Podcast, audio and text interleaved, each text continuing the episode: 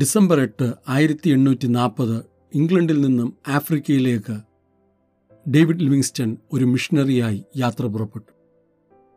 പത്തൊമ്പത് മാർച്ച് ആയിരത്തി എണ്ണൂറ്റി പതിമൂന്ന് ബ്ലണ്ടയ സ്കോട്ട്ലൻഡിലാണ് അദ്ദേഹം ജനിച്ചത്. ആഫ്രിക്ക എന്ന ഭൂഖണ്ഡത്തിന്റെ നീളവും വീതിയും അളന്ന് ആ ദേശത്തിലെ മരങ്ങൾ നദികൾ വെള്ളച്ചാട്ടങ്ങൾ മനുഷ്യർ അവരുടെ സമ്പ്രദായങ്ങൾ പുറം ലോകത്തിന് പരിചയപ്പെടുത്തിയ മനുഷ്യനാണ് ഡേവിഡ് ലിവിങ്സ്റ്റൺ. അദ്ദേഹം ഒരു മിഷണറി മാത്രമല്ലായിരുന്നു. വൈദ്യനും അന്വേഷകനും കൂടിയായിരുന്നു. വളരെ സാഹസികത നിറഞ്ഞ ജീവിതമായിരുന്നു ഡേവിഡ് ലിവിങ്സ്റ്റന്റെ. ഒരിക്കൽ അദ്ദേഹം ഒരു സിംഹത്തിന് നേരെ വെടിയുതിർത്തപ്പോൾ അത് വീണ്ടും വണ്ണം സിംഹത്തിന് പരുക്കേൽപ്പിക്കാഞ്ഞതിനാൽ സിംഹം ഡേവിഡ് ലിവിങ്സ്റ്റനെ ആക്രമിക്കുകയും തന്റെ കൈക്ക് വലിയ പരുക്കുണ്ടാകുകയും ചെയ്തു. സിംഹം തന്നെ ആക്രമിച്ചപ്പോൾ ഉണ്ടായതായ പരുക്ക് നിമിത്തം അസഹ്യമായ വേദന മരണം വരെ തനിക്ക് സഹിക്കേണ്ടതായി വന്നു. മെയ് ഒന്ന് ആയിരത്തി എണ്ണൂറ്റി എഴുപത്തി മൂന്ന് സാംബിയയിൽ വെച്ച് അദ്ദേഹം കർത്തൃസന്നിധിയിൽ ചേർക്കപ്പെട്ടു.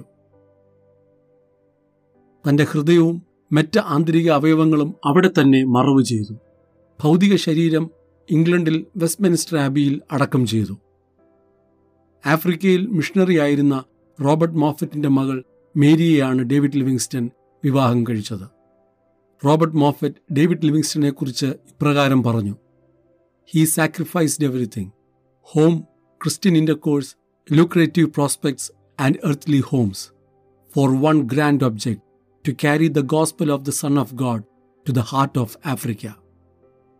നാൽപ്പത്തൊൻപത് ശതമാനം ക്രിസ്ത്യാനികളുള്ള രാജ്യമായി ആഫ്രിക്ക അറിയപ്പെടുമ്പോൾ അനേകം മിഷണറിമാരോടൊപ്പം ഡേവിഡ് ലിവിങ്സ്റ്റന്റെ കണ്ണുനീരും വിയർപ്പും രക്തവും ആ മണ്ണിൽ വീഴുവാൻ തക്കവണ്ണം ഇടയായി തീർന്നിട്ടുണ്ട് ഡേവിഡ് ലിവിങ്സ്റ്റൺ അറുപത്തിനാലായിരം കിലോമീറ്ററുകൾ ആഫ്രിക്കയിൽ സഞ്ചരിച്ചു എന്നാണ് കണക്കാക്കപ്പെടുന്നത്.